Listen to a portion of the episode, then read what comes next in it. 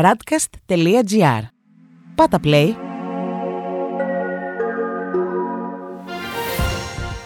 World Desk Ο γύρος του κόσμου μέσα από τα πρωτοσέλιδα ευρωπαϊκών και αμερικανικών εφημερίδων για την 9η Ιουνίου 2021. Παγκόσμια παγίδα του FBI στο οργανωμένο έγκλημα, 800 συλλήψεις. Οι Αμερικάνοι δισεκατομμυρίουχοι πληρώνουν ψίχουλα σε φόρους. Στη Γερμανία, πρώτο θέμα στα πρωτοσέλιδα είναι η σύλληψη 800 εγκληματιών παγκοσμίως σε επιχείρηση του FBI. Η Die Welt γράφει σχετικά. Το FBI ξεγέλασε εγκληματίες σε όλο τον κόσμο με ψεύτικα κρυπτοτηλέφωνα.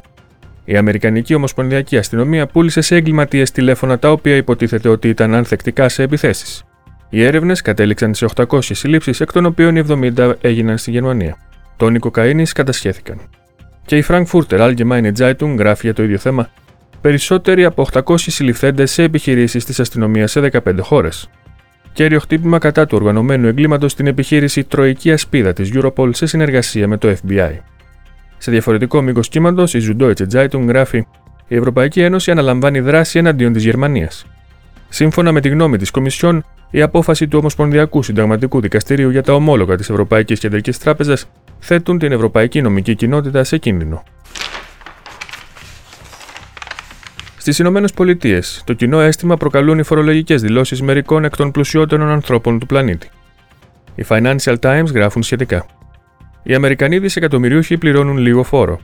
Μια διαρροή ιδιωτικών φορολογικών εγγράφων δείχνει πόσο λίγους φόρους πληρώνουν άνθρωποι όπως ο Warren Buffett και ο Jeff Bezos. Η εσωτερική υπηρεσία εσόδων ξεκινά έρευνα για τυχόν παραλήψεις ή παρατυπίες. Στην Wall Street Journal διαβάζουμε. Εκατομμύρια δόσεις του εμβολίου της Johnson Johnson θα λήξουν αυτό το μήνα. Τα νοσοκομεία, τα πολιτιακά τμήματα υγειονομικής πρόνοιας και η κυβέρνηση αγωνίζονται ενάντια στον χρόνο για να οργανώσουν τους εμβολιασμούς πριν την ημερομηνία λήξης των εμβολίων της Johnson Johnson. Η Washington Post κυκλοφορεί σήμερα με τίτλο Ο Biden αλλάζει ταχύτητα μετά την αποτυχία διαπραγμάτευσης με τους Ρεπουμπλικάνους.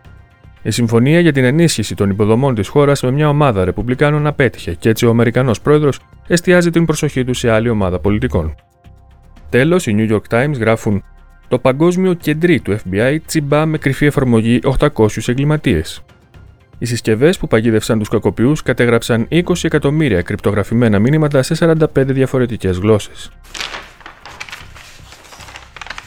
Στη Γαλλία έχει ανοίξει η συζήτηση για την αναμόρφωση του συνταξιοδοτικού συστήματος. Η Le Monde γράφει σχετικά. Συντάξεις, το έλλειμμα αυξήθηκε, η μεταρρύθμιση επανήλθε στο τραπέζι. Σε 18 δισεκατομμύρια ευρώ υπολογίζεται το έλλειμμα του συνταξιοδοτικού συστήματος. Η κυβέρνηση θα φέρει προς συζήτηση νομοσχέδιο στο οποίο μπορεί να συμπεριλαμβάνεται και αύξηση του ορίου ηλικίας συνταξιοδότησης. Η Λεφιγκαρό έχει κύριο τίτλο Μετά την τηλεεργασία, η ώρα της επιστροφής στο γραφείο. Καθώς η πανδημία μπαίνει σε ύφεση, η Γαλλία αυτή την Τετάρτη οδεύει προς την δεύτερη φάση του απεγκλωβισμού. Οι επιχειρήσεις οργανώνουν την επιστροφή των εργαζομένων τους. Στη Λιμπερασιόν διαβάζουμε η αρχή του τέλους.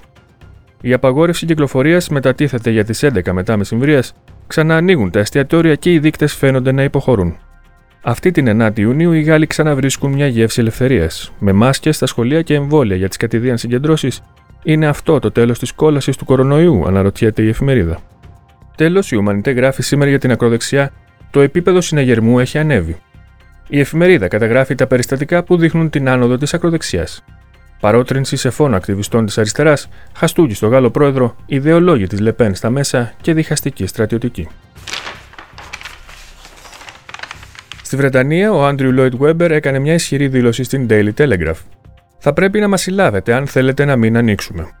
Ο γνωστός συνθέτης είναι αποφασισμένος να ψηφίσει την κυβέρνηση αν η ημερομηνία λήξης του lockdown στις 21 Ιουνίου δεν τηρηθεί. Οι Times γράφουν οι υπουργοί βρίσκονται υποπίεση για την σύγχυση των καλοκαιρινών διακοπών. Η κυβέρνηση κατηγορείται ότι έθεσε άδοξο τέλος στα σχέδια για διακοπές στο εξωτερικό μετά την τελευταία έκκληση για παρομονή στην Βρετανία. Ο Guardian έχει κύριο τίτλο Ο Ρίση Σουνάκ είναι ανοιχτός σε μια καθυστέρηση τεσσάρων εβδομάδων για την χαλάρωση του lockdown. Ο Υπουργός Οικονομικών παραδέχεται ότι μια μικρή αναβολή ίσως είναι η καλύτερη επιλογή εν μέσω φόβων για τις μεταλλάξεις. Τέλος, ο Independent γράφει ο αστυνομικός παραδέχεται την απαγωγή και το βιασμό της Σάρα. Ο Wayne Cousins ομολόγησε την ευθύνη του για το θάνατο της Σάρα Everard που εξαφανίστηκε τον Μάρτιο. Στην Ισπανία, η Ελπαή γράφει: ένα παγκόσμιο blackout δείχνει πόσο εύθραυστο είναι το διαδίκτυο. Η αποτυχία του δικτύου διανομής περιεχομένου Fastly, άγνωστου μέχρι χθες, οδήγησε μερικές από τις μεγαλύτερες ιστοσελίδες σε προσωρινή αναστολή της λειτουργίας τους. Και η Elmundo γράφει: Ο Μαδούρο ζητά τον Λεοπόλτο Λόπες γιατί τον αποκάλεσε διεφθαρμένο. Ο Βενεζουαλάνος πρόεδρος αρνείται τα πολιτικά κίνητρα πίσω από το αίτημα παράδοσης του αρχηγού της αντιπολίτευσης από την Ισπανία για κριτική στο καθεστώς του. Στην Ιταλία, η Λα Ρεπούμπλικα γράφει: 500.000 εργαζόμενοι χρειάζονται για την ανάκαμψη. Ανακάμπτει η εργασία στη χώρα, παράλληλα όμως οι επιχειρήσεις δυσκολεύονται να βρουν τους εργαζόμενους που χρειάζονται σε τομείς όπως ο τουρισμός και η πληροφορική. Μικρή μισθή και ελάχιστο βασικό εισόδημα θεωρούνται ανεπαρκείς παράγοντες για την τόνωση της ζήτησης και της προσφοράς. Στη Λαστάμπα διαβάζουμε τις δηλώσεις του Υπουργού Εργασίας Ανδρέα Ορλάντο.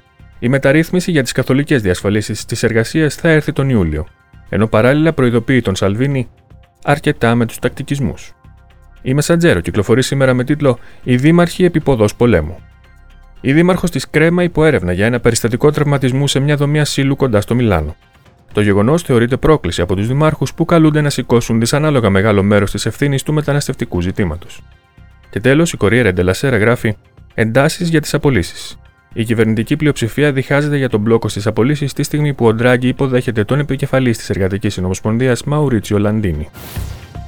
Αυτός ήταν ο γύρος του κόσμου μέσα από τα πρωτοσέλιδα του διεθνούς τύπου. Η επισκόπηση αυτή είναι μια παραγωγή της Radcast.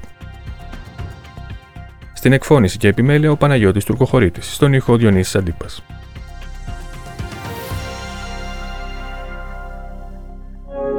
Ακούσατε ένα podcast της radcast.gr. Ακολουθήστε μας σε όλες τις πλατφόρμες podcast και στο radcast.gr.